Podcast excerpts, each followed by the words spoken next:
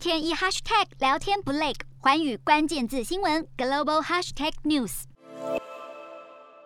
拜席会落幕，后续效应余波荡漾。虽然外界早有心理准备，美中两大国无法在这次会谈中获得突破性进展，但是两位国家领袖终于见上一面，至少也让对峙的紧张气氛稍有缓和。不过，两大国在敏感议题上仍有很大的分歧，尤其是台湾的独立性及地位方面。会后各自的新闻稿却有各说各话、各自表述的现象。中国官媒在拜习会后纷纷以“拜登不支持台独”作为标题，引起轩然大波。不过，对照美国政府所公布的会后声明里，却没有提及这样的说法，反而是重述美国一个中国政策的一贯立场。有趣的是，不到一天的时间，拜登针对台湾议题的提问表示，他是独立的，由他自己做决定，引起关注。当然，在拜习会结束后不久，拜登的这样说法可能会引起中国的强力反弹，因此，拜登在回到白宫后立即澄清说明，表示美国的对台政策没有改变，同时提及不鼓励独立。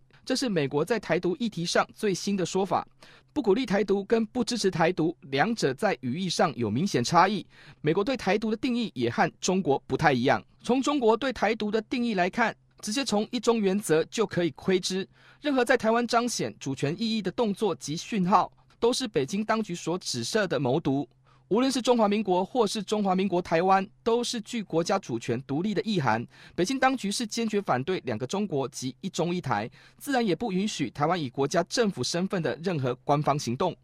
而对照美国对台湾的立场，美国的一中政策完全不同于中国的一中原则。美方承认中华人民共和国是唯一代表中国的政府，但对于台湾的地位问题，则不同于中国的立场。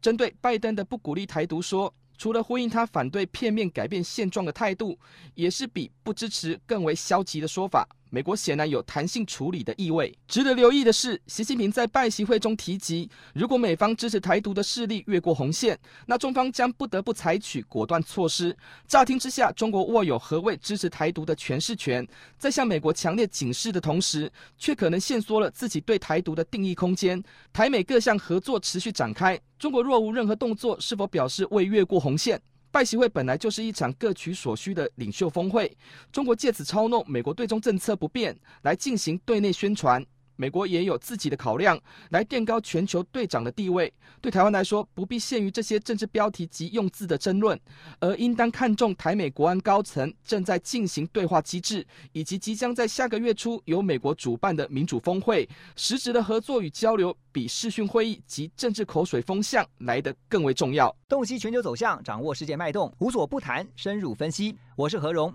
环宇全世界全新升级二点零版，锁定每周三、周六晚间九点，环宇新闻 MOD 五零一中加八五凯播二二二以及 YouTube 频道同步首播，晚间十点完整版就在环宇全世界 YouTube 频道。